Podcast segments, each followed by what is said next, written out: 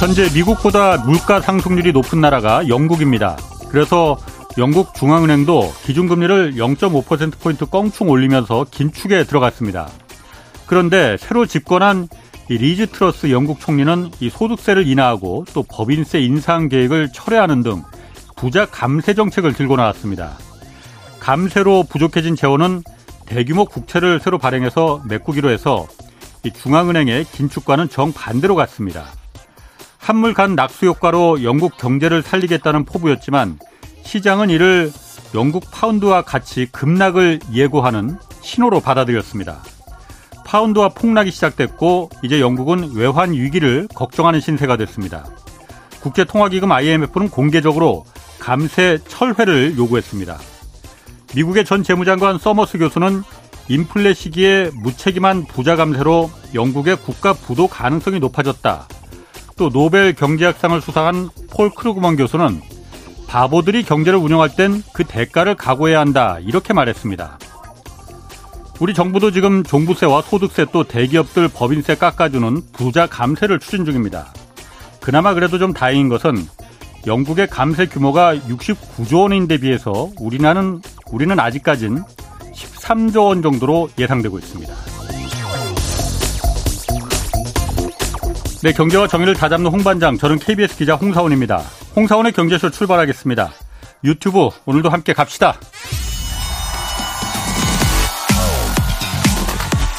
대한민국 경제 오디션 메가 경제스타 K. 여러분, 경제가 어려워서 힘드시죠? 그래서 준비했습니다. 대한민국 경제 오디션 메가 경제스타 K. 힘든 경제 상황을 이겨낸 감동 스토리, 우리 가정의 특별한 경제 공부법, 슬기로운 투자 아이디어, 경제와 관련된 이야기라면 모두 모두 환영합니다. 총 상금 육천만 원을 준비했습니다.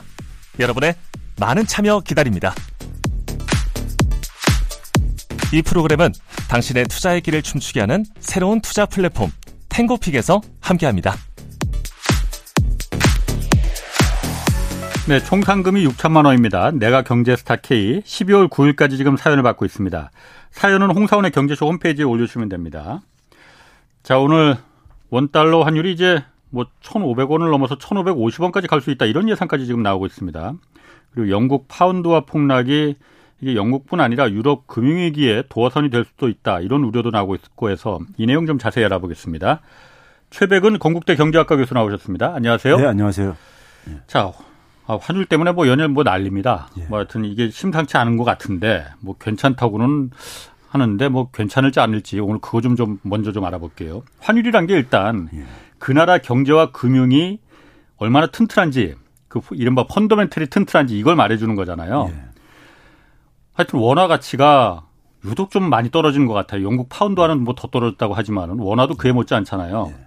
한국 경제 그럼 이 기초 체력에 펀더멘털에 문제가 생긴 겁니까? 어, 저는 구조적인 함정에 빠졌다고 표현을 하는데요. 네. 일단 그 흔히 이제 많은 전문가들이 네. 강달러라는 원인을 이제, 이제 지적을 네. 하잖아요. 네. 근데 이건 제가 볼 땐 좀 후하게 평가해도 부분적인 요인에 불과하고 네. 이거 아주 설명이 안 되어져요. 네. 그 예를 들어서 지금 그러니까 우리가 올 초 대비해 가지고 음. 어저께까지요. 제가 뭐 오늘은 제가 포함을 안 시켰는데 어저께까지 네. 계산한 걸 보게 되면은 유로화가 한 구 점 오 퍼센트 하락을 했어요. 예. 강달러 할 때 그 강달러는 뭘 얘기하는 거냐면 흔히 달러 인덱스를 그렇지. 가지고 얘기하는 겁니다. 예, 예. 달러 음. 가치를 평가하는 여섯 개 국가 통화가 있잖아요. 음. 거기에 이제 유로화를 포함해서 파운드, 엔화머 등등 해가지고요. 예. 했는데 유로화가 한 오십팔 퍼센트 정도 비중을 차지해요. 반영률이요. 음. 예. 그러니까 음. 달러가 강세일 때면 유로화는 약세일 수밖에 없어요. 예. 서로 음. 이제 그러니까 그렇지. 그런 관계를 구성하고 있기 때문에요. 예. 근데 달러 인덱스가 달러가 한 십팔 퍼센트 올랐거든요. 올해, 네. 올해요. 근데 네. 유로화가 한 구 퍼센트 좀 넘게 떨어졌어요. 음. 떨어졌는데 엔화가 한 십일 퍼센트 떨어지고요. 예. 엔화가 십일 퍼센트 떨어져, 어, 아니, 제가 좀 그 잘못 말했네요. 제가, 아. 유, 제가 이 오월 이후를 저기 했는데 예. 에, 유로화가 한 십오 퍼센트 정도 떨어졌어요. 예. 십오 퍼센트 이상 떨어졌고 어, 엔화가 한 이십오 퍼센트 떨어졌어요. 음. 엔화가 제일 많이 떨어졌, 떨어졌습니다. 예. 주요 국가 통화들 중에서는요. 예. 떨어졌는데 우리나라가 한 이십일 퍼센트 떨어졌어요. 유로하고 엔화 중간쯤이네. 예. 그런데 예. 우리나라가 흔히 그러니까 비교될 수 있는 예. 경제 규모가 큰 지이십 국가들에서 보게 예. 되면요. 뭐 싱가포르 같은 경우 네. 보게 되면 한 육 퍼센트 정도밖에 안 떨어졌습니다. 예, 맞아요. 그리고 뭐 캐나다도 그러니까 뭐 한 팔 퍼센트밖에 안 떨어졌고. 예.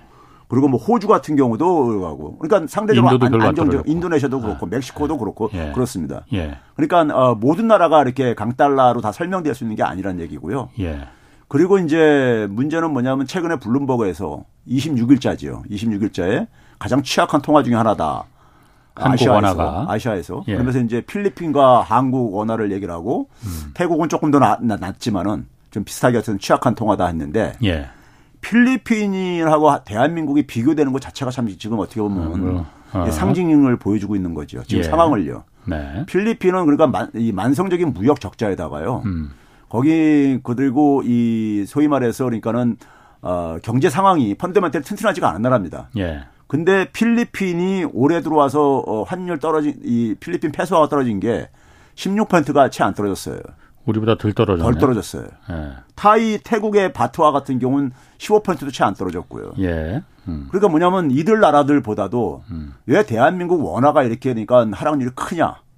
그러니까 왜, 왜 네. 큰 거예요? 그리고 이제, 그러, 그러면 이게 이제 그러니까 우리가 네. 전통적으로 안전자산이라고 얘기하는 유로와 파운드와 엔화 이런 것들도 상대적으로 많이 떨어졌습니다.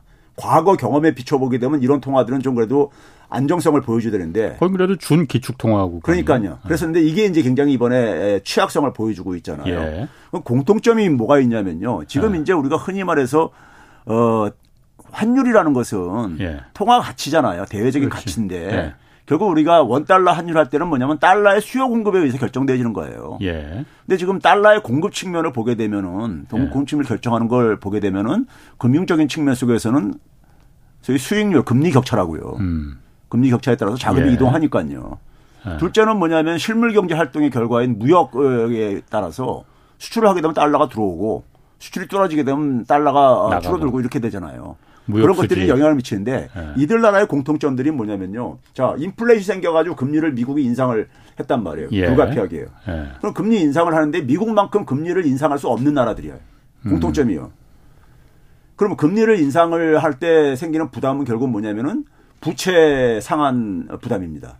음. 지난 예. 이 년 동안에 엄청나게 돈들 풀었잖아요. 예. 그런데 부채 상한 부담이 증가하죠. 금리가 올라가게 되면요. 음. 대표적으로 그러니까 우리가 일본이 그런 경우들이었었죠. 일본이 그래서 금리를 못 올리고 있죠. 그렇죠. 네, 그런데 예. 근데 그게 우리가 일반 사람들이 잘 몰라서 그러는데 예. 영국이나 유럽도 마찬가지예요.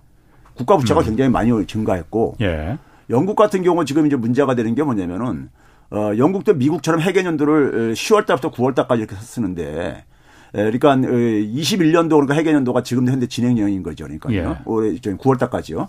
그런데 예. 이때 일 년 동안에 그러니까는 정부 부채에 대한 이자 상한액이요. 지디피 대비 이 점 삼 퍼센트나 됩니다. 우리가 음. 영 점 팔 퍼센트는 안, 되네, 안 돼요. 예. 이 점 삼 퍼센트나 돼요. 이자 갚는데. 예, 이자가. 그게 한 사백구십일억 파운드입니다. 예. 그런데 이번에 이제 그러니까 감세를 위해서 사백오십억 파운드를 추가 감세하겠다는 거잖아요. 음. 거의 비슷한 규모로 그러니까 이자 규모 정도를 더 추가로 세금을 덜 걷겠다고 아, 하는 거잖아요. 예, 예. 그러니까 미친 짓이라고 이렇게 평가받으면서 예. 원, 이 파운드가 폭락을 한 건데요. 음. 그러면 금리가 상승을 하게 되면은 예. 이렇게 이제 유럽이나 일본이나 이렇게 에, 영국 같은 경우가 아. 이자 부담의 압력이 있다 보니까 금리 올리는 걸 주저주저 하, 하는 거예요. 그러니까 국채를 워낙 많이 발행했으니까 그렇죠. 그 국가 절대액이 많다 보니까 어, 그거 이, 금리 올리면은 예. 국가가 그 세금 이자를 내야 되니까. 예. 거기다가 아, 쓸 돈이 없어지네. 거기다가 금융위기 이후에 예. 영국이나 유럽이나 이런 나라들이 경제가 굉장히 저질이 됐어요. 체력이요. 예. 성장이 거의 저기 저 정체되고 달러 기준으로 보게 되면요. 예. 그런 상태 속에서 그러니까는 지금 뭐 인플레이션율은 영국은 아까 말씀하셨듯이 두 자릿수로까지 올라갔잖아요. 예. 십 퍼센트대까지요. 네. 그런 경제가 지금 굉장히 안 좋다고요. 예. 안 좋은 상황 속에서 그러니까는 지금 금리 인상을 지금 감당하기에 힘든 거예요. 예. 감당이 힘들다가 여기다 또 이제 무역 적자도 이들이 공통적으로 계속 무역 적자가 진행되는 나라들이에요. 예. 유로존도 그렇고 예. 영국도 그렇고 일본도 예. 그렇고 한국도 그렇고 예. 그렇죠. 그러니까 어, 공통점이 그런데 한국과 이들 나라하고 차이가 하나가 있는데요. 예. 한국은 뭐냐면 정부 부채는 괜찮아요. 그렇지. 아까 얘기했듯이 영 점 팔 퍼센트뿐이 안 돼 이자 부담이. 그런데 예. 우리는 가계 부채가 있잖아요. 그렇죠. 가계부채가 예. 백오 퍼센트입니다. 지디피 예. 대비요. 예. 그러니까 우리나라는 가계부채 때문에 금리 못 올리는 거예요. 쉽게 얘기해서요. 음. 이 대출자 부담. 추경호 부총리도 그걸 공공연하게 시인을 했잖아요. 그러니까 예. 경기랑 대출자 부담 때문에 예. 받아. 이렇게 고려했잖아요. 예. 물가와 환율도 중요하지만은 그 얘기를 했잖아요. 예. 그러니까 그걸 못 올리는 상황인데 유럽 같은 경우나 일본 같은 경우는 저는 상대적으로 해결하기 쉽다고 봐요. 우리나라보다도요. 왜 그러냐면은 정부 부채가 증가했어요. 정부 부채를 낮추면 되는 거잖아요. 정부 부채를 낮춘다. 예. 아, 지금 그러니까 이자율을 음. 올렸을 때 예. 이자 상환 부담이 증가해가지고 하는데 정부 이자 상환 부담이란 말이에요. 그렇지. 예. 이들 나라들은 가계부채는 우리처럼 이렇게 심하지가 않다고요. 예. 그러니까 그러면 정부의 부채를 줄이면 되는 거잖아요. 예. 정부 부채 줄이는 방법은 세금 더 인상하면 그렇지. 되는 거예요. 세금 거듭는 예. 거죠. 주로 예. 이제 부유층, 고소득층한테 인상을 하면 되는데 예. 영국은 정반대로 간 거라고요. 아. 지금 금리를 인상해야 되는 시점에 예. 이 국면에 그러니까 오히려 정반대로 가고 앉아있으니까 어. 그러니까 시장에서 미쳤다고 하고 있는 거예요. 그러니까요. 어. 예. 후진국, 후진국 같은 정책을 쓰고 앉아있다 이런 얘기를 하는 거라고 평가를 받는 예. 거라고요. 그런데 어. 한국은 가계부채는 어떻게 해결합니까? 가계가 어, 이자 상환 부담이 증가했을 때 추가 수입을 마련해야 되는데 예. 추가 수입 마련하기가 쉽습니까? 그렇죠. 지금 경기도 안 좋은데. 예. 그렇죠. 정부는 정부가 오히려 유리하다 이거예요. 예. 그래서 제가 예. 지난 이 년 동안 계속해서 예. 가계부채를 오히려 더 안정화시켜야 된다고 제가 얘기했던 게 그 이유인데. 예. 그러니까 우리가 돈을 엄청 풀었으니까 그 풀린 돈이 누구한테 갔는데 공짜로 가는 게 아니, 아니고 그게 결국 부채로 남아있는 거예요. 그런데 예. 금리 인상하다 보니까 그게 결국은 어, 그 모래성들이 예. 지금 흔들리는 거라고요. 지금요. 예. 그럼 이런 상황 속에서 소위 말해서 한국 같은 경우는 금리를 인상을 못한다는 걸 시장의 투자자들이 알아요.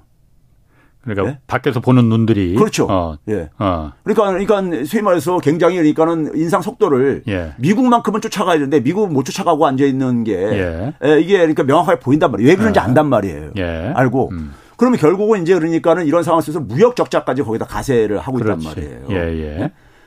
그러면 그런 상황 속에서 금리를 결국은 이제 한국도 그러니까 이제 네. 인플레이션이 계속 지속되고 앉아 있으니까는 예. 환율이 계속 올라가면서 예. 올라가면서 그러니까 인플레이션이 더 지속될 가능성도 보이고 그러다 보니까는 어차피 금리를 올릴 수밖에 없어요.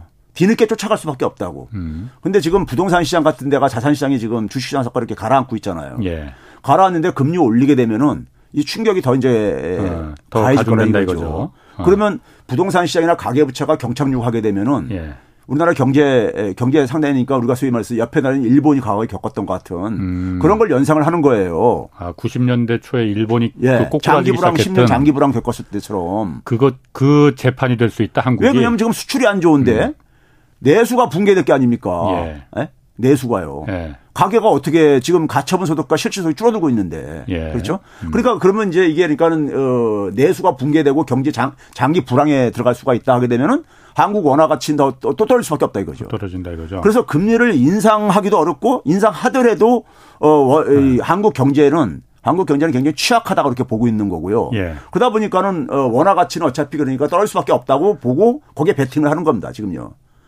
그러다 보니까 이렇게 네. 많이 떨어지는 거예요. 한국 같은 경우는요. 아니 그런데 예. 한국은 사실 금리를 안 올린 게 아니잖아요. 계속 예. 미국보다 오히려 먼저 선제적으로 작년부터 올리기 시작했잖아요. 예. 이제 와서 지금은 이제 더 이상 올리기는 좀 부담스럽다 이건 거지. 예. 사실 영국이나 일본이나 일본은 아예 올리지도 않았고 영국이나 유럽 같은 국가들도 계속 안 올렸었잖아요. 우린 예. 미리 많이 충분히 올린 거 아니에요? 그런데요. 예. 우리가 이제 그러니까 소위 말해서 이걸 아셔야 돼요. 지금 지난해까지만 하더라도 예. 환율이 그렇게 문제가 안 됐었어요. 그렇지. 안 천이백 원 됐었어요. 우리가 네. 지난 이십 년 동안에 환율 구간이 한 천백 원에서 천이백 원 사이에서 안정적인 구간을 형성을 했었다고요. 예, 예. 이게 이제 우크라이나 전쟁 터지면서 이제 그러니까 그걸 벗어나기 시작한 거예요. 미국이 금리를 올리기 시작하면서 강달러가 되면서 환율이 문제가 되기 시작한 거잖아요. 우크라이나 그러니까. 전쟁 때부터는 아하. 사실은요. 예. 미국은 삼월 달부터 올리기 시작했죠. 예. 금리를요. 그러니까요. 예. 그러면 이제 우리는 이제 지난 팔월 달부터 이제 올리기 시작했죠. 금리를요. 음, 예, 예. 올리기 시작했는데 먼저. 문제는 뭐냐면은 그렇게 올려, 올려, 올려 올린 덕택에 예. 올린 덕택에 우리나라가 단기 금리, 단기 시장 금리. 음. 대개 오 년물 이하들은 예. 우리나라가 상대적으로 미국보다 낮게 형성됐었어요. 음, 예, 예. 근데 최근에 보게 되면요. 예. 최근에 보게 되면 일 년물만 빼놓고 예. 이 년 이상짜리는 다 그러니까 우리나라 금리가 올라가졌어요. 아. 시장 금리가요. 예. 지금 우리나라가 기준 금리가 지금 미국보다 낮잖아요. 그렇지. 영 점 칠오 정도 낮잖아요. 예, 예. 그러면 장기 시장 금리도 우리나라보다 미국이 높아야 되는 거잖아요. 예, 상식적으로 예. 생각하면 똑같은 조건이라면요. 그런데 예, 예. 우리가 기준금리는 대개 단기 시장금리에 평상시에 영향을 미칩니다. 그렇죠. 예, 예. 그런데 단기 시장금리가 얼마 전까지만 하더라도 오 년물 미만짜리들은 예. 우리나라가 더 금리가 낮았었어요. 기준금리가 영향을 미친 거죠. 그렇지. 미국보다 우리가 근데 최근에 낮으니까. 보게 되면 다 역전됐다니까요. 일 년물로 빼놓고. 오히려 우리나라가 단기금, 단기채들이 더 금리가 올라갔다 이거죠. 올라갔어요. 미국보다도요. 십 년물은 이미 그 전에 음. 올라갔고. 음. 근데 단기. 이 년에서 오 년짜리들도 다 역전됐어요. 예. 그럼 그건 왜 그러냐? 예. 왜 그러냐면 그거는 결국 뭐냐면은 기준금리에 의해서 영향을 받는 힘보다 국제 채권 시장에서 예. 투자자들의 힘에 의해서 지금 영향을 받고 있다는 거예요. 투자자들이 보는 한국 시장은 투자자들이 저거 위험하다. 채권 금리가 올라간다는 얘기 뭡니까? 채권 가격이 떨어진다는 얘기라고요. 채권이, 채권을 사기가 겁난다는 얘기죠. 그러니까. 채권 던지는 거죠. 예. 채권 던지는 거죠. 그러니까 뭐냐면 위험한 상품으로 취급을 하고 있는 거죠. 한국의 채권에 대해서. 예. 그럼 이게 그러니까 우리가 지난 일 년 동안에 제가 과거에도 이 방송 나와서 예.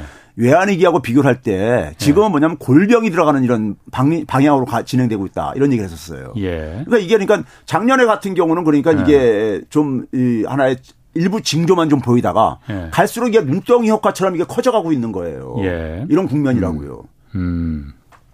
그래서 그런지 요즘 회사들이 회사채를 발행할 때 예. 오 퍼센트 이후 이자를 준다고 해도 이게 팔리지가 않는다는 거예요. 오 퍼센트면 사실 굉장히 높은 이자율이잖아요. 그 정도 아마 회사들이 자금을 끌어당기기 조달하기 위해서 오 퍼센트 이자를 감당하고 하느니 그냥 사업 안 하는 게 낫겠다 이런 생각을 할 것도 같거든요. 그러면 그런 부분이 한국에 대해서 국제 자본시장, 국제 금융시장에서 봤을 때는 기초에 뭔가 한국이 문제가 생겼구나라고 지금 보고 있다는 거예요. 그러면은 그래서 환율도 이 지경이 된 거예요. 어, 그렇죠. 한국이, 한국, 그러니까 이게 우리가 제가 이제 과거 외환위기나 금융위기 때보다 더 지금 나쁜 상황이라고 보는 이유가요. 예. 정부는 이거 괜찮다, 괜찮다. 그때와 다르다 이런 얘기를 하는데 정반대로. 예. 이건 제가 볼 때 굉장히 일반 국민들 정서하고 정반대 지금 얘기를 하고 있는 겁니다. 사실 일반 국민들은. 뭐 불안하긴 하지만은 외환 보유고도 충분하고 사천억 달러도. 아, 일반 없고. 국민들은요. 그런데 예. 무슨 얘기를 하냐면은 예. 외환위기 때도 그랬다. 아, 물론 그렇게 이렇게 그랬죠. 아니 근데 실제로 네. 안 믿어요. 네. 안 믿고 안 믿고 뭐냐면 일반 국민들조차도 네. 많은 사람들이 지금 어, 달러 투자에 나서고 있어요. 예, 네, 사 뭐 사재기 한다고도 있, 아니 그게 한, 뭐 그게 있어요. 있잖아요. 아, 아 그거 가벼운 게 아닙니다. 아. 외환 투자는 있잖아요. 예. 일반인이 할 수 없는 거예요. 사실은요. 평상시에는요. 예. 평상시에는 환율이 되게 안정이 돼가지고 올라갔다 내려갔다 어, 이렇게 하기 때문에 그렇지. 이게 방향성을 확실히 잡기도 힘들고요. 예. 일반 사람들은 사고 파는 가격의 차이가 심하기 때문에 예. 수익 내기가 힘들어요. 어허. 주식 주식 같은 경우 그래도 안정적인 수익을 어느 정도 기대할 수 있는데 예. 채권이나 같은 경우는 예. 그래서 안 하는 겁니다. 이게 원래 예. 외환 거래는 일반인은 할 수가 없는 것들이에요. 어. 그런데 이걸 또 들어간다는 얘기는 뭡니까요? 방향성이 잡혔다는 얘기예요. 원화가치 계속 떨어질 거다. 그렇죠. 그 방향성을 믿고선 거기다 들어가는 거죠. 그러니까요. 네? 음. 그러면 그렇게 됐다는 얘기는 뭐냐면은 정부 당국자가 얘기, 아무리 얘기를 하더라도 시장에서는, 시장에서는 그거를 그러니까 신뢰하지 못, 그 얘기를 신뢰하지 않고 있다는 얘기입니다. 네? 그러면 음. 그 신뢰하지 않고 있다는 것의 하나의 근거가 뭐냐면은 자, 우리가 외환위기 때나 금융위기 때 보게 되면요. 그때마다 충격이 환율로 이제 나타나잖아요. 그렇지. 나타나는데 그게 일 년이 안 갔어요. 예. 일 년이 안 가고 단기적인 충격으로 예. 되게 나타났었고요. 그리고 이제 외환위기 때는 우리나라에 그러니까 소위 말해서 제조업 경쟁력이 여전히 괜찮았었습니다. 그렇죠. 소위 뭐 가성비 어. 측면에서 보게 되면요. 그래서 고환율이 예. 그러니까 외환위기 이전에 한 구백 원 전후에서 이렇게 형성되던 것이 외환위기 이후에 이제 좀 안정되면서 한 천이백 원 구간으로 이제 이렇게 진입을 해요. 예. 그게 이제 이십 년 동안 진행된 거예요. 그렇지. 예. 그러니까 환율이 올라간 거죠 어느 정도요. 예. 근데 그게 수출에 굉장히 도움이 됐어요. 당연히 그때 그래서 살아났습니다. 그때부터 그래가지고 한 지, 예. 우리나라 무역 구조가 흑자 국가로 전환된 예. 거예요. 제조업이 우리나라를 살렸다고 했어요. 그렇죠. 그렇게 됐었죠. 예. 그러니까 근데 지금은 환율이 높아져도 수출이 오히려 좀 떨어지고 있다고요. 그렇죠. 수출 무역 수지가 계속 적자니까 적자가 되고 있고 예. 수출 증가율 떨어지고 있습니다. 예. 그리고 금융위기 때하고 한번 봐보세요. 금융위기 때는 미국에서 그러니까 금융위기라는 충격이 갑자기 나타나면서 예. 안전자산을 도피하면서 갑자기 달러 값이 급등을 했단 말이에요. 그런데 예. 그것도 뭐냐면 미국이 그거를 진정시키기 위해서 어떻게 했습니까? 돈을 대규모로 풀었잖아요. 예. 금리 제로금리까지 예. 내리고 맞아요. 양쪽 하나 해가지고 예. 그 달러 같이 떨어뜨렸다고요. 그런데 예. 지금은 어떻습니까? 금리 그 올리고 긴축 저기 예. 돈 걷어들이고 예. 한 달에 구백오십억 달러씩 국가 걷어들이고 정반대로 가고 있잖아요. 예. 그러니까 그때보다도 지금 그러니까 우리나라 환율 여건으로선 더 안 좋은 상황이죠. 오히려 그때 천구백구십칠 년이나 이천팔 년 금융위기 때보다? 예, 그렇죠. 아, 지금 그 최 교수님 말한 것 중에 제가 좀 인상적으로 들린 게 예. 어제 왜 그 기재부 차관보도 그 얘기를 했어요. 그 지금 환율 얘기하면서 예. 지금 원달러, 원화 가치가 이렇게 폭락하는 게 아, 대외적인 욕 문제가 아니고 국내적인 문제다 지금. 그러면서 우리 국민들이 달러를 사재기 한다고 비난하고 싶지는 않다. 이렇게 이런 말을 했거든요. 근데 그게 지금 최 교수님 말은 평상시에는 일반 국민들은 일반인들은 달러에 투자하지 않는다는 거 아니에요. 예. 이렇게 확실한 방향성이 아, 저거는 딱 원화 가치는 계속 폭락할 수밖에 없네라는 방향성이 정해질 때 국내 내국인들이 뭐 이 방송 들으면서 또 혹시 또 달러 사재기 한다는 분들도 계실지 모르겠지만은 그렇게 방향성이 지금 정해졌다는 거 아니에요? 일반인들까지도. 예. 그게 더 무섭게 들리는데 저는. 그러니까요. 그게 적어도 연말까지는. 예. 연말까지는 지금 그러니까 환율이 상승한다는 것이 시장의 지배적인 지금 하나의 분위기란 말이에요. 예. 분위기고 그러면 대한민국의 그러니까 원화 가치가 하락하는 요인들이 있을 게 아닙니까. 예. 핵심 요인들을 바꿀 바꿀 어떤 하나의 계기가 연말까지 예. 생길 가능성이 없어 보이니까 지금 그런 거라고요. 우리가 환자가 가면 환자의 음. 병을 치료해야지만 이게 문제가 해결되는 거잖아요. 예. 그러면 원화 가치가 하락하는 근본 원인이 있을 게 아닙니까. 예. 강달러도 한 일부 요인이지만은 아니 일반적인 요인이지만은 플러스 거기에 그러니까 우리나라만에 갖고 있는 요인들이 있을 게 아닙니까. 음. 아까 얘기했듯이 금리 인상을 굉장히 주저하고 추경호 부총리가 또 어저께 또 그 얘기까지 했어요. 시월 달에 그러니까 지금 인플레이율 정점을 지금 이제 한국은행과 같이 음. 비슷하게 본다. 예. 그러면서 그러다 보니까 금리 인상 속도를 조절을 할 필요가 있다 이런 얘기를 해요. 그러니까 재정 당국이다 보니까는 경기를 굉장히 신경을 쓰는 음, 것 같아요. 뭐 그럴 수 있습니다. 그런데 예, 예. 지금 지금 지금 상황 속에서 미국과 지금 영 점 칠오 벌어지고 지금 두 차례씩 남았습니다. 예. 양국이. 그런데 예. 더 벌어질 거라는 것은 지금 객관적으로 다들 알고 있는 얘기잖아요. 지금요. 아 미국은 세 번 남았고 한국은 두 번 남았죠. 아니, 미국도 두 번 남았어요. 미국은 세 번 남았어요. 아, 어쨌든. 십일월, 십이월 두 번 남았어요. 예, 예. 아, 한 번 올렸으니까. 예, 예. 아, 맞다, 맞다. 아, 예. 아. 한국도 두 번 남았고요. 예, 예. 시월, 십이월 두 번, 두 번 예, 남았고요. 그래서 어쨌든 두 번씩 남았는데 예. 미국이 그러니까 나머지 두, 이 해에서도 예. 더 올릴 거라는 것을 사람들이 되게 지금, 지금 예상하고, 예상하고 있잖아요. 예. 이미 영 점 칠오가 벌어졌는데 예. 최소한 그럼 일 퍼센트 포인트 벌어, 이상 벌어지게 될 연말까지. 예, 예. 자, 금리 격차 더 벌어져. 예. 지금보다. 음. 무역 수지 개선될 가능성이 별로 안 보여. 예. 그러면 그러면 그러면 저기 저 그 시장에서 투자자들이 예. 원화 가치 환율 하락할 거라고 보지 그러면 저기 저 원화 가치 하락할 거라고 보지 예. 이게 이제는 꺾일 거라고 그렇지. 생각하겠습니까? 그렇지 맞습니다. 적어도 연말까지는요? 예. 그러면은 지금 어쨌든 추경호 부총리 지금 어제 그 금리에 대해서도 잠깐 얘기했고 뭐 한국은행 총재도 상황이 달라졌으니 금리는 좀 더 올릴 가능성이 있다는 뉘앙스로 얘기는 했어요. 예. 그런데 사실. 말씀하신 대로 우리가 금리를 금 이 근본적인 처방은 한미 간에 어쨌든 우리도 금리를 좀 올려서 미국하고 비슷하게까지는 아니더라도 격차를 자꾸 좁히는 방향으로 가야 되는데 그러지 못하는 이유가 누구나 다 알고 있지만 지금 부동산 문제가 걸려 있는 거 아닙니까? 예, 예. 자 그럼 모든 걸 다 살릴 수는 없을 것 같아요. 예. 어느 하나는 포기를 해야 되는데 그럼 부동산을 그 포기하고 그쪽의 피해는 피는 좀 보게 하, 보더라도 나머지를 살리기 위해서. 금리를 올리면은 무슨 문제가 생기는 겁니까? 미국하고 마찬가지로 껑충껑충 우리도 금리를 올리면은? 자, 그, 지금 이제 한국은행에서도 이제 그러니까는 한국에서 금융안정 보고서를 계속 이제 주기적으로 내고 있잖아요. 예.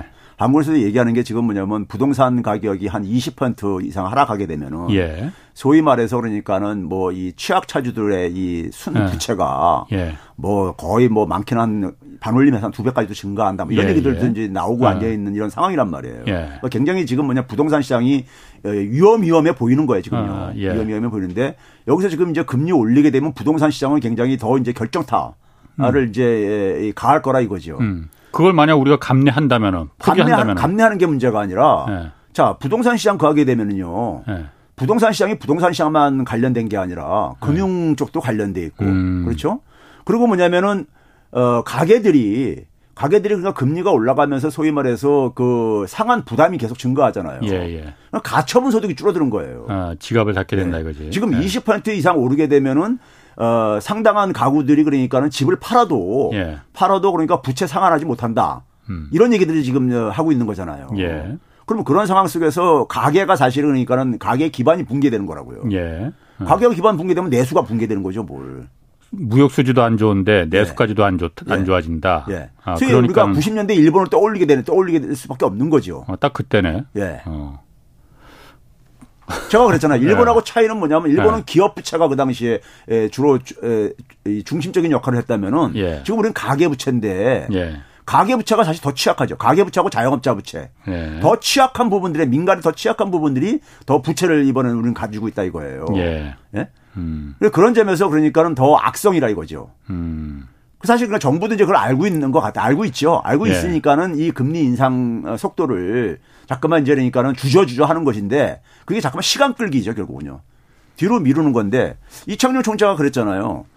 이 그 물가 상승률이 한 오 내지 육 퍼센트 이 오 퍼센트대가 상당 기간 갈 것 같다. 이런 네. 얘기를 한단 말이에요. 예. 그러면 그때까지는 금리 올려야 될 게 아닙니까? 미국이 금리 인상을 중단해도 중단도 한국은 계속 가, 가, 갈 수밖에 없어요. 음. 밀린 숙제를 해야 되는 거죠. 예. 지금 이런 게 있습니다. 물가 상승률에 대해서 전문가들이 놓치고 있는 것 중에 한 가지가 음. 처음에 제가 인플레이션 얘기할 때 이 인플레이션은 과거의 인플레하고 다르다 이렇게 얘기를 하면서 얘기를 하면서 제가 새로운 처음형 인플레이션을 했는데 소위 전쟁 때문에 생긴 거잖아요. 예. 유가가 끌어올렸잖아요. 예. 그러니까 이거는 뭐냐면 돈이 많이 풀려서 생긴 게 아니라 전쟁이 일어나서 만들어졌던 거예요. 공급이 끊겨서. 예, 그렇죠. 예. 근데 이제 이게 시간이 지나면서 예. 시간이 지나면서 내수로 이게 불길이 번진 거예요. 인플레이션이요. 음. 그러니까 지금 현재 상황이 어떠냐면요. 한국하고 미국은 유가가 에너지가 인플레이율을 끌어올리는 데 있어서는 한 이십 퍼센트 정도 떨어졌어요.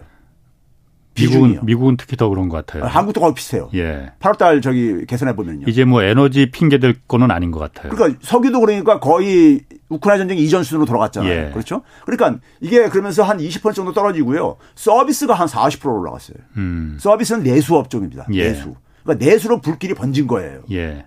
그렇죠? 이게 인플레 유가가 끌어올려다가 음. 이제 이게 번진 거예요. 진짜 인플레로 가기 시작한 거군요. 예. 그러니까 이게 그러니까 초기에 잡았어야 되는 건데. 음. 그래서 이제 그러니까는 흔히 많은 이제 경제 전문가들이 하는 얘기가 뭐냐면은 초기에 그러니까는 경기 침체 올 거 각오하더라도 예. 빨리 끝내는 게 낫다. 이런 얘기 하는 이유가 그런 측면 때문에 그러는 겁니다. 금리를 확 올려서. 예. 그리고 이제 네. 소위 말해서 실업자가 단기적으로 급증을 하더라도. 예. 그러니까 미국의 레리 서머스 같은 사람은 한 저기 저 실업률이 십 퍼센트 이상 올라갈 걸 각오하고 음. 그러면 일 년 안에 잡을 수 있다. 예. 그렇게 하면 이런 얘기를 하고 그러거든요. 사실 잘 예. 계산해 보니까는. 예. 그러면 이게 서비스가 그렇게 올라가는데 유럽은요. 독일 같은 경우 보게 되면 정반대예요. 예. 거기는 뭐냐면 에너지가 여전히 뭐냐면 한 오십 퍼센트 차지하고 있어요. 인플레로 음. 끌어올리는데. 예. 독일은 원래 국민들이 금검 절약하는 것도 있지만 예. 서비스는 한 십칠 퍼센트뿐이 안 돼요. 음. 그럼 우리가 서비스로 번졌다는 얘기는 이거야말로 그러니까 만약 마찬가지로 가, 가게들의 소비를 그러니까는 이 억압할 수밖에 없어요. 인플레 잡으려면요. 음. 그거 금리 인상이죠, 그거는요. 예. 그러니까 한국과 미국은 금리 인상이 필요한 지금 상황이에요. 인플레 잡으려면. 예. 근데 유럽은 아직까지도 금리보다는 이 전쟁이라든가 이 에너지 이런 음. 이게 더 큰 영향을 미치고 있는 상황이라고요. 네. 처방이 다를 수밖에 없죠. 예. 그러니까 한국과 한국은 미국처럼 그러니까 금리 인상으로 갈 수밖에 없어요. 물가 잡으려면요. 갈 수밖에 없는데 우리나라 어쨌든 우리가 할 수 있는 방법이 말씀하신 대로 부동산이 걸려 있으니까 네. 현실적인 방법이 뭐가 될 수가 있을지 최 교수님 생각하시기에는. 그런데 문제는 뭐냐면요. 문제는 우리가 물가를 못 잡았을 때 예. 물가를 못 잡, 못 잡, 못 잡았을 때 그러면 이게 그냥 이렇게 넘어갈 수가 있는 거냐. 예. 이 문제는 아니란 말이에요. 이게, 예. 이게, 그러면 계속해서 악화가 되거든요. 음. 그러니까 이거는 이제 그러니까는, 어, 한국은행도 그러니까 방치할 수는 없다고요. 네. 가게가 못 살겠다고 그, 언제쓰는데 음. 임금은 안 올려, 임금은 안 올리고 못 살겠다고 아우성 치고 그럴 텐데요. 예. 그렇죠? 그러면 이런 상황을 방치할 수 없으니까 금리를 올린다고요. 올리는데 음. 미국이 중단하고 난 이후에도 상당 기간째 우리는 쫓아갈 수 밖에 없다 이거예요. 아, 예. 예? 디, 아. 를요. 그러면 어차피 어차피 그러니까 뭐냐면은 이 부동산이라든가 가계부채에 대한 충격을 좀 그러니까는 어떻게 보면은 뒤로 미룬 건데 예. 미룬 건데 이 미룬 미, 미뤘다고 해가지고 이 문제가 없어진 건 아니고 없어지는 건 아니잖아요. 예, 그렇죠. 예. 근데 문제는 뭐냐면 그 와중 속에서 예. 다른 부작용도 생긴다 이거죠. 대표적으로 그러니까 환율이 상승한 게 그거예요. 예. 환율이 그러니까 물가도 끌어올리고. 돈들도 빠져나가고 어. 예? 지금 그러고 어. 앉아 있는 거잖아요. 예, 예. 그러니까 그 환율이 이렇게까지 빠르게 오를지 한국은행도 몰랐던 거예요. 예. 한국은행의 전망치를 보게 되면은 다 예. 그걸 벗어났, 벗어났거든요. 예. 그러니까 굉장히 전망치를 다 벗어나가지고 환율이 빠르게 올라가고 앉아 있으니까는 예. 그것은 결국 뭐냐면은 어, 소위 말해서 전문가들 전망이 굉장히 나이브했다는 것인 거고. 나이브했다는 것이고 원래 금융시장이라는 것은 한번 신뢰를 잃게 되면요 빠르게 악화돼 버립니다. 예. 순식간에 악화되죠. 음. 네? 악화되는 상황이기 때문에 지금 상황에서 그러니까는 왜 그 저는 이제 그러니까는 시장에서 볼 때는 한국은 완전히 외통수에 걸려 있다 이렇게 지금들 보고 있는 거예요. 외통수에 예. 예. 외통수에 예. 걸려서 그러니까 금리 인상을 그러니까 하기도 뭐 하고 예. 안 하지 안 할 수도 없고 뭐 이런 상황이 그러니까요. 사실은 유일한 그 해결 방법이라고 한다면은. 무역 수지가 이렇게 그 우리가 마이너스로 돌아서지만 않았더라도 예. 이렇게 참 답답하진 않았을 텐데 예. 하필이면 이때 무역 수지까지 이렇게 마이너스로 돌아선 거잖아요. 그러니까는 외통수에 걸렸다는 얘기가 나올 수밖에 없는 거잖아요. 그렇죠. 그럼 어쨌든 제가 답답하게 느끼는 게 일본처럼 될 수는 없는 거 아니에요. 그렇죠. 방법이 뭐가 있겠느냐 이거죠. 자, 그래서요 저는요 일단 네. 실마리 푸는 거를요. 예. 뭐 부동산 시장 문제는 그러니까 어, 과거에도 좀 얘기를 했으니까 그거하고 실마리 푸는 거를요. 예. 우리가 지금 뭐냐면은 무역 수지가 적자가 되는 게 두 가지 요인입니다. 크게요. 예. 하나는 뭐냐면 에너지 가격이 초창기에 많이 올라가가지고 어, 석유 가격이 예. 올라서 그런 게 예. 하나 있고 또 하나는 뭐냐면 중국 요인입니다. 예. 오월 달부터 중국으로부터 대중 무역이 적자로 바뀌었어요. 예. 신정부가 맞습니다. 출범한 때부터 묘하게 바뀌었어요. 뭐 그거는 그냥 뭐 우, 우연의 일치 아니, 아닌가요? 우연의 일치 어. 아닙니다. 어. 제가 그러니까 미, 중국에서 한국 상품 수입하는 상품들을 예. 그걸 품목을 조, 서베이를 해봤어요. 조사를 해봤어요. 예. 백 대 품목 중에서 갑자기 예. 그러니까는 한 사십 퍼센트 이상을 그러니까 줄여요. 예. 그 소위 말해서 그러니까 중국 같은 경우 사회주의 체제니까는 예. 소위 그 한국에 대해서 한국에서 수입하는 상품들을 예. 꼭 한국에서 수입을 해야만 되는 상품도 있지만은 음. 수입을 다른 데서 할 수도 있는 상품들도 많잖아요. 예. 그런 것들을 제가 볼 때는 충분히 대체했다는 충분히 합리적인 의혹이 있어요. 한 사십 퍼센트 이상이 이렇게 갑자기 팍 줄어들어요. 그러니까 네. 그, 그 부분은 사실 중국의 중간재 부품이나 이런 걸 한국에서 그동안은 계속 수입해 왔었는데 네. 중국의 사실 그 이 수준이 많이 올라가다 보니까 이미 그 부분을 줄이기 시작하는 거 오래전부터고 오월부터 이렇게 대중국 적자가 시작된 게 반도체가 가격이 워낙 떨어지다 보니까 그 부분이 이제 오월 달부터 적용이 돼서 아, 적자로 돌아선 거 아니냐. 전문가들이 아. 그냥 얼렁뚱땅 얘기하는 건데요. 얼렁뚱땅이에요? 얼렁뚱땅 얘기하는 겁니다. 예. 중간, 중간재 그하는 거는 예. 그 진행된 지 오래된 거고요. 갑자기 예. 사월달, 오월달에 갑자기 왜 그렇게 얘기해요. 예. 반도체도요. 예. 반도체도 유월달까지는요. 예. 수출 증가율이 전년 대비해가지고 두 자릿수였었어요. 예. 수출 증가율이 우리나라요. 예. 칠월달에 한 자릿수로 떨어지고 음. 팔월달에 마이너스로 떨어진 것뿐이에요. 예. 칠, 팔월뿐이 설명이 안 되어지는 거예요. 음. 오, 육월달은 어떻게 설명할 거예요. 어. 그럼 어쨌든 한국에서 중국을 때는, 자꾸 멀리하다 보니까 미시적, 미시적으로 아, 예. 미시적으로 품목들을 좀 살펴봐야 되는 거예요. 예. 구체적으로 음. 어떤 품목이 그랬는지를. 그런데 예. 예. 그런 거 안 보고 예. 대충 그냥 그러니까 막 중간재로 퉁치고 예. 예. 반도체로 퉁치고 이제 이런 예. 이런다고요. 그런데 예. 그래, 그러면 이게 이제 저는 이게 지금 문제가 뭐냐면요. 예. 미국의 인플레이를 물가 목표치를 이천이십사년까지도 잡기 힘들다고 지금들 전망을 하고 있습니다. 미국 내에서요. 그러니까 이 퍼센트로 내리기 힘들다. 예, 이십사년까지는 최소한 그 이후나 네. 가능하다. 이게 어, 제가 봐도 이렇게 올라와 있는데 뭐 쉽지 않지. 예, 그러니까 네. 그렇게 얘기를 하고 있거든요. 네. 그럼 내년에 지금 경기 전망이 예. 오이시디가 최근에 나왔지만은 예. 다 후퇴하고 있잖아요. 예. 내년 경제 전망치가요. 예. 그러니까 내년은 올해부터 더 나쁘다는 거 아닙니까? 쉽게 얘기해서. 당연히 그럴 겁니다. 나쁜데. 예. 예, 지금 이제 우리 같은 경우 지금 내년에도 우리가 경제가 더 나, 우리도 마찬가지로 하향 조정됐고요. 네. 그렇죠? 우리는 지금 뭐냐면, 어, 부동산을 비롯해가 자산시장에 지금 이 부담도 굉장히 증가하고 있는 상황이고요. 예. 그렇죠? 그럼 이 상황 속에서 내년이 지금 그러니까는 좋을 상황이 아닌데. 수출을 할래 할 데가 없으니까. 예, 할, 리, 할 상황이 아닌데. 아. 문제는 저는 있잖아요. 반도체 산업이라고 봐요. 예. 반도체 산업이 우리나라의 예. 그 여러 가지 상징성을 갖고 있는 거잖아요. 그렇죠. 그게 주력 상품이니까. 반도체는 그러니까 새로운 그러니까 우리가 산업 재편에서도 중요한 예. 역할을 하는 산업이지만은 예. 우리의 말 그대로 주력 산업이죠. 수출의 예. 이십 퍼센트 정도 차지하고 있는 여전히 그러니까요. 예. 그런데 우리가 지금 뭐냐면은 제가 그 오월 달에 여기 홍사원 예. 경제쇼 나와 가지고 그때 저기 저 예. 피비가 그 저기 어. 뭡니까요? 저기 저 이 에 그 제목을 네. 제목을 삼성전자 에스케이엔에서 잠 못 자 잠 못 이루는 밤 이렇게 해가지고 올렸던데 잘 뽑았던데 예, 그렇게 올렸던데 예. 그때 그 사 개월 전에 제가 정확하게 그 예. 얘기를 했었었어요. 그런데 예. 삼성전자가 예. 삼성전자가 지금 상당히 지금 그러니까 이게 그 위기에 지금 어, 시달리고 있습니다. 예. 소위 치포 동맹 때문에요. 예. 치포 동맹이요. 제가 그 당시에 얘기했던 게 뭐냐면은 한미 정상회담을 인해 가지고 한국의 경제가 미국의 안보의 종속 개념이 돼버렸다. 뭐 예? 예, 그렇게 그랬습니다. 평가를 예, 예. 했었었고 예. 그 결과가 그러니까 치포 동맹으로 이제 그러니까 그 이후에 숙제로 나타나고 있는 것인데 예. 자 치포 동맹을 내용은 간단한 겁니다. 바이든이 팔월 십육일 날 그러니까 서명을 해서 통과시킨 법이 있어요.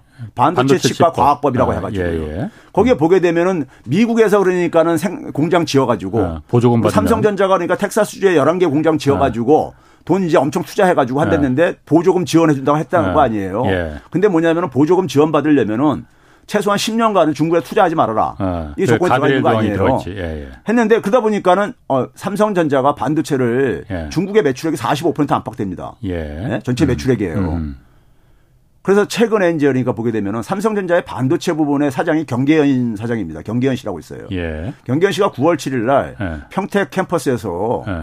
거긴 캠퍼스라고 부르는데 공장을. 예. 평택 캠퍼스에서 기자회견하는 내용을 좀 주목할 필요가 있어요. 어, 뭐라고 했어요? 월급쟁이 사장이 예. 웬만하면 그걸 대외적인 정, 특히 정치적인 이런 관련 발언 안 합니다. 어. 안 하죠. 월급쟁이 예. 사장들이요. 예. 저는 그게 삼성전자의 집약된 목소리라고 하는데 예. 세 가지를 얘기했습니다. 예. 하나는 뭐냐면 중국 시장 절대 포기 못한다. 불가능하다. 포기하는 거. 그렇게 얘기했어요? 어. 그 얘기 했어요. 어. 어. 찾아보세요. 나, 나오니까. 어. 기자회견 했으니까 공개적으로. 어. 예? 근데 그걸 주목대로 안 하시더라고. 어. 그걸 저기 저 중국 시장 포기, 포기하는 건 불가능하다. 예. 둘째.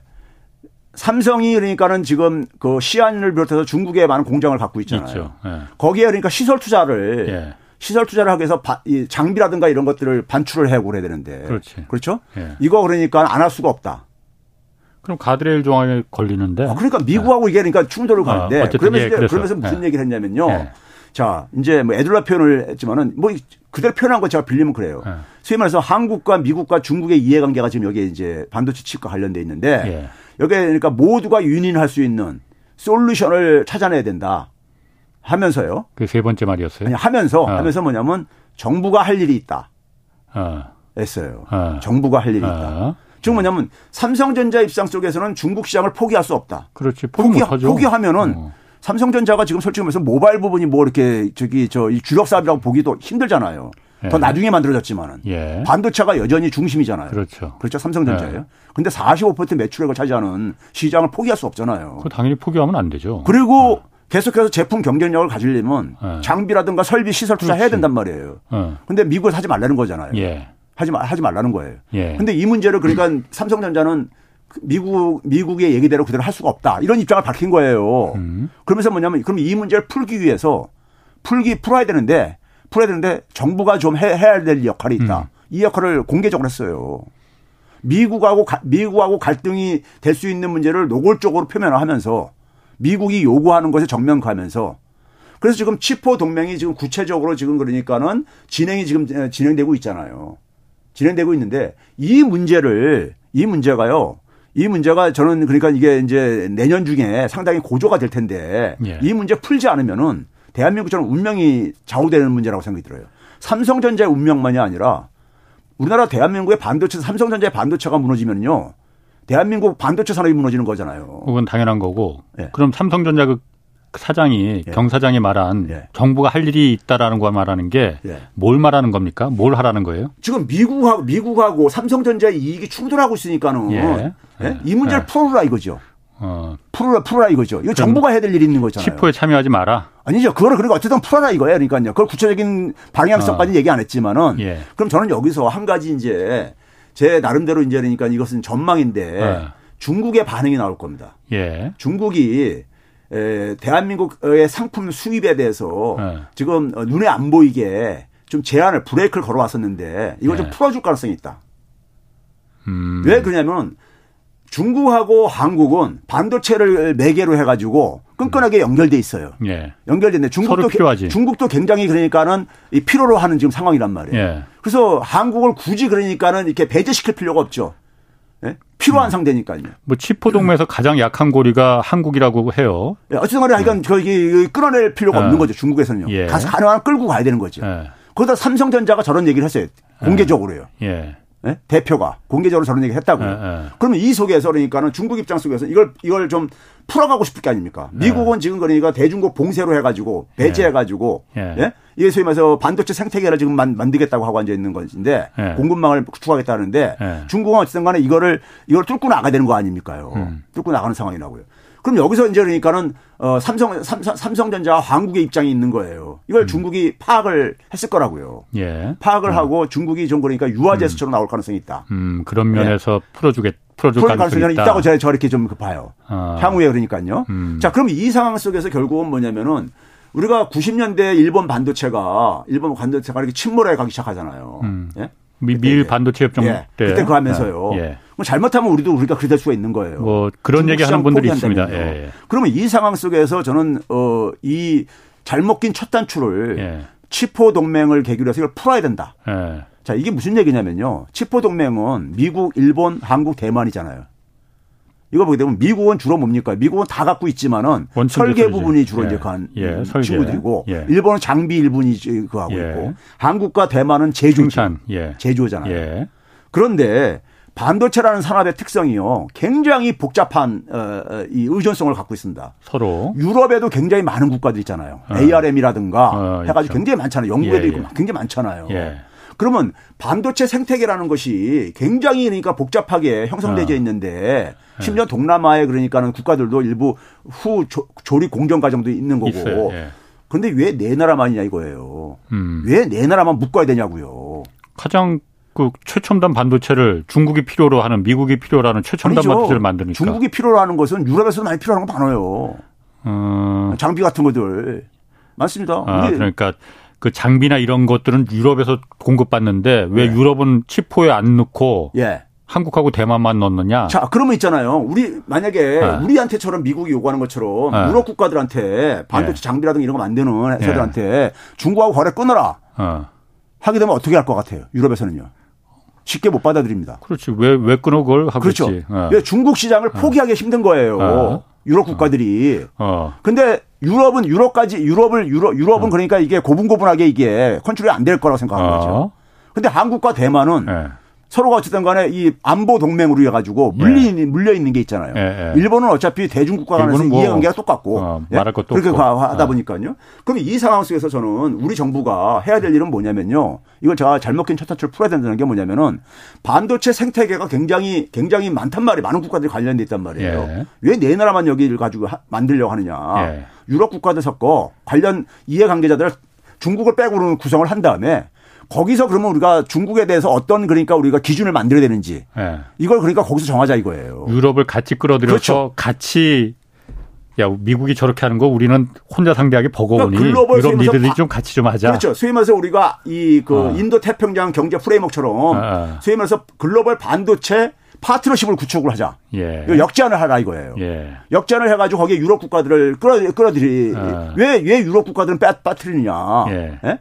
거기도 그늘 나라들도 중국하고 거래하는 건 그거는 저기 저 왜 가만 가만히 있냐? 예. 아니면 우리가 중국 시장 포기할 때 미국이 그러면 그거를 뭐 보아, 보, 보상해 줄 거냐? 음. 예? 그거 보상 못 해주잖아요. 미국 절대 그렇지, 보상 안 하죠. 그렇지. 못 하고요. 예. 예. 그러면 이런 이런 문제 있을 때 그러니까 우리가 이걸 어쨌든 간에 피해 가야 된단 말이에요. 음. 피해 가야 되는데 이걸 미국 요구대로만 하게 되면 삼성전자는 굉장히 피해가 심할 수밖에 없는 거란 말이에요. 지금요. 그렇지. 예? 예. 한국의 반도체 산업이 굉장히 위기에 내몰릴 수가 있는 것이고요. 음. 그럼 이 문제는 우리가 어쨌든 돌파를 해야 돼요. 돌파를 해야 되는데 그렇게 했을 때 사람들은 그래요. 아, 미국이 유럽 유럽 참여시키겠느냐. 에? 그런데 음. 그러면 그걸 핑계로 대야 되는 거죠. 뭘요. 에? 왜 그러니까 반도체 반도체 그러니까 우리가 소위 공급망을 구축한다라는데 반도체 공급망에 관련되는 어, 이, 이 산업들이 한국 한국은 메모리 반도체에 주로 중점을 두고 있는 거잖아요. 음. 한국 말고도 유럽에도 많은 기업들이 반도체와 관련된 이런 기업들이 많잖아요. 주요 예. 기업들이. 특히 뭐 네덜란드 에이에스엠엘 같은 경우에는 뭐 거의 그렇죠. 독점적인 그러니까요. 기업이니까. 그래도 그들을 어. 왜 빼냐 이거예요. 그쪽에 기술이 넘어가는 걸 원치 않는 거잖아요. 중국에 지금요. 중국이 예. 설계와 생산을 그러니까는 첨단 반도체에서 하는 것을 막겠다고 하는 게 지금 목적이잖아요. 음. 미국으로는요. 음. 그럼, 그 일리 있습니다. 그럼 유럽에서 건너가는 것들 막지 예. 않고 어떻게 그걸 할 수 있냐고요. 그렇지. 그럼 유럽 국가들은 그러니까 중국과의 이해관계가 굉장히 이미 얽혀 있는 게 있단 말이에요. 예. 이걸 포기하기 쉽지가 않다 이거예요. 음. 예? 그러면은 그 여러 나라들이 다자 다자 협의체를 만들어 가지고 거기서 기준을 만들게 되면은 예? 만들게 되 만, 만들게 되면은 서로가 그러니까는 이 미국이 요구하는 게 좀 완화가 될 게 아니냐 이거예요. 음. 예? 그러니까 최 교수님 말하는 그 방법은 지금 방법이 딱 한 가지네. 그러면은 치포를 우리가 가입 동맹에 참여를 안 할 수는 없는. 상태고 현실적으로 하더라도 왜 우리만 하냐. 유럽도 지금 중요한 한 축이니까 예. 유럽도 우리 같이 하자. 치 파이브로 하자. 이유로 해서 예. 유럽이 여러 나라들 다 뭐 예. 있으니까 독일도 있고 네덜란드도 있고 그러니까 영국도 있고 그러니까 거기도 한 축으로 해서 이유 전체로 해서 치 파이브로 하자. 그걸 요구를 해야 된다 이거지. 역전하자 이거죠. 안 그러면은 어이구 안 그러면 우리도 안 할래. 예. 아, 그거 그럴듯하네요. 그게 어. 그게 결국은 뭐냐면 한미 정상회담에서 잘못 낀 첫 단추를 예. 푸는, 푸는 하나의 계기로 삼아야 되는 거예요. 예. 이거 우리 대한민국의 운명과도 관련되어 있는 거기 때문에. 예. 음. 그걸 풀어야지만이 중국과의 관계도 그러니까 다시 그러니까, 음. 예? 소위 말해 지금 이천이십사 년을 저는 굉장히 주목하는데요. 이천이십사 년이 미국의 대통령 선거가 있는 해입니다. 그런데 예. 내년은 굉장히 경제가 침체로 빠진다고 하고 있어요. 예. 모든 기구들 전망을요. 예. 그럼 이천이십사 년 되게 되면 미국 같은 경우는 연초부터 예. 양당에서 그러니까 대통령 후보 뽑느라고 완전 정치 예. 축제로 한 해가 가, 예. 가잖아요. 예. 가는데 우리나라는 총선이 있는 해고요. 그러니까 예. 이천이십사 년이요. 지금 최근에 미국의 행보를 봐보세요. 미국이 뭐냐면 미국에서 내부에서 대만을 유엔에 참여시켜야 된다. 그다음에 대만을 독립국가로 인정을 시켜야 된다. 이런 얘기 나오잖아요. 중국을 그냥 자극하는 이런 얘기를 하죠. 예. 중국을 지금 최대한 압박을 하자는 거예요. 예. 원래 바이든 출범할 때 했습니다. 중국을 그러니까 주저앉히는 시간은 삼 년에서 오 년뿐이 없다. 음. 남은 시간이. 그러니까 최대한 압박을 해가지고 중국을 궁지로 몰아넣고 예. 몰아넣고 그러니까 중국이 그러니까는 도발적인 어쨌든 간에 이런 반응이 나오기를 유도를 하는 건지 뭐하는지 모르겠지만은 음. 그런 상황 속에서 지금 이런 얘기도 나오잖아요. 중국이 대만을 침공할 때 한국은 그러니까 자동 개입을 해야 되는 거냐 말아야 되냐 이런 얘기까지 나오고 앉아 있는 거잖아요. 뭐 주한미군 뭐 투입한다는 얘기도 예. 있고. 그러니까 이게 굉장히 위기라고요 지금요. 예. 우리나라는 반도체 산업이라는 위기뿐만 아니라 아. 안보에서도 위기고 아. 그런데 만약에 여기서 이 반도체 문제를 만약에 우리가 주도해서 풀어가면은 예. 미중 간의 갈등도 굉장히 완화가 될 수가 있다고요. 음. 예? 그런 점에서 그러니까는 이천이십사 년은 굉장히 네. 위기가 다가오고 쓰나미라 엄청난 위기가 다가오고 있는데 이거를 그러니까 우리가 전환시켜야 되는 기회로 전환시켜야 되는 잘못 낀 첫 단추를 그러니까 좀 정상화시켜야 되는 계기로 음. 삼아야 된다. 오늘 경제쇼에서 그러니까 한 가지 제일 중요한 얘기가 제가 들었을 때 아 진짜 고개가 끄떡끄떡해지는 게 치포에서 유럽을 참여를 시켜야 된다. 예. 그걸 우리가 주장을 해야 된다. 예. 왜 유럽을 빼냐라고 예. 했는 건데 미국은 당연히 유럽을 당연히 미국도 유럽이 중요한 한 축이라는 걸 알고 있을 텐데 굳이 뺀 거는 유럽을 참여시키면은 유럽은 고분고분하지 않아요. 버거우니까 예. 아, 예. 버거우니까 유럽은 아 우리가 중국을 왜 중국 그럼 중국도 참여시켜야지 유럽은 그렇게 나올 수도 있을 거예요. 예. 시장이 거기니까. 예. 그럼 그렇기 때문에 중국을 그 이제 유럽을 참여를 안 시키는 것 같은데. 예. 우리가 아이피이에프를 봐보세요. 인도 태평양 경제 프레임워크를 보게 되면은 예. 인도하고 아세안 국가들 참여하고 있습니다. 그렇죠. 예? 아. 그래, 네. 그런 데는 우리가 참여해도 돼요. 네. 왜 그러냐면은, 목소리가, 네. 인도는 그냥 일방적으로 미국 편이 이렇게 이거 안 들잖아요. 네. 아세안도 마찬가지고요. 예. 그런 속에 들어가면 우리의 운신의 폭이 넓어져요. 어. 근데 그걸 빼놓고 한미일만 하게 되면은, 예. 우리는 운신의 폭이 없잖아요. 어.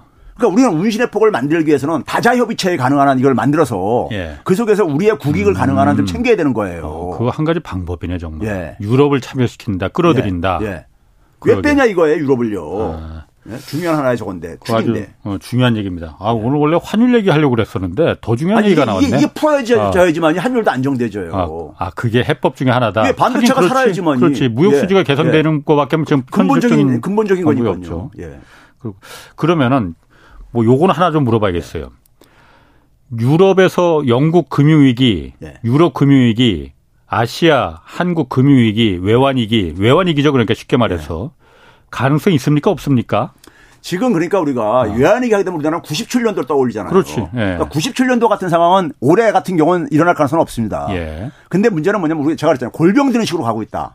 천천히. 예. 가고 예. 있는데 이게 뭐냐면 이런 상황으로 가다 보면은 예. 내년 말쯤에는 예. 진짜 구십칠 년도 같은 외환위기설이 나올 가능성이 있다. 예. 예? 나올 수가 있다. 예. 영국 같은 경우는요. 예. 외환 보유액이 굉장히 예. 적어요. 어. 걔네들은요. 얘네들은 자기들 기축통화를 해가지고 그렇지. 별로 많이 확보를 안 해놨어요. 예. 대외, 부, 대외 그러니까 금융부채가 외환보유액의 한 네 배 정도가, 네 배 이상을 갖고 있어요. 음. 그건 위험하네, 거기는. 거긴 실제로 위험한 나라예요. 어. 예. 그러니까 아이엠에프 구제금융 받을 수밖에 없다 이런 얘기가 나오는 거예요. 예. 그러니까 유럽의 일부 국가들도 예. 이탈리아를 비롯해 이탈리아도 영국과 지금 비슷한 짓을 하고 앉아 있는 거거든요. 예. 이거 구구 정당들이 집권하면서 예. 비슷한 짓을 하고 앉아 있는데, 그러니까 지금 뭐냐면 금리 차이가 예. 유로, 금융이 터지고 나가지고 금융위기 이전에는 독일과 거의 비슷해졌다가 예. 수렴했다가 딱 이게 저기 저 어, 이 균열이 생겼듯이요. 예. 지금 그런 국면이 전개되고 있는 거예요. 음. 그걸 반영하는 게 국제금리들이 급등 그렇지. 이런 것들이죠 지금요. 예. 예. 예. 그런 상황 속에서 지금 그러니까 어, 상황이 상당히 지금 안 좋은 거예요. 영국도 예. 지금 그러니까 중앙은행이 돈 풀어가지고 국채 예. 매입을 했지만은. 예. 제가 볼 때 이거는 보니까 외환시장 개입하는 건 똑같은 방식인 거야. 그렇죠. 일시적인 방식, 일시적인 저거죠. 예. 이게 근본 해결책은 아니죠. 오히려 인플레를 예. 더 자극시키는 방법이잖아요. 예. 그렇죠. 거꾸로. 예. 음. 아니 지금 뭐냐면 금리를 인상을 해야 되는 상황인데 음. 거꾸로 지금 돈을 그렇죠. 풀고 앉았다 이런 얘기가 지적이 당장 나오고 아. 있는 거잖아요. 그렇죠. 그러다 보니까 오늘 다시 그러니까 환율도 그러니까 원화환율 다시 퍼, 다시 확 뛰어버렸잖아요. 음. 이게 오래갈 조치가 아니다 봐가지고요. 알겠습니다. 아유, 유튜브 댓글에 아까 그 유럽 끌어들이자는 거 대단히 신박한 아이디어라고. 어.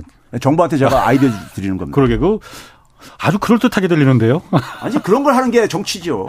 알겠습니다. 네. 최백은 건국대 경제학과 교수였습니다. 고맙습니다. 네, 감사합니다. 내일은 기업들의 알이 백 가입과 재생에너지 조달 문제 자세히 분석해 보겠습니다. 지금까지 경제와 정의를 다잡는 홍반장, 홍사원의 경제쇼였습니다.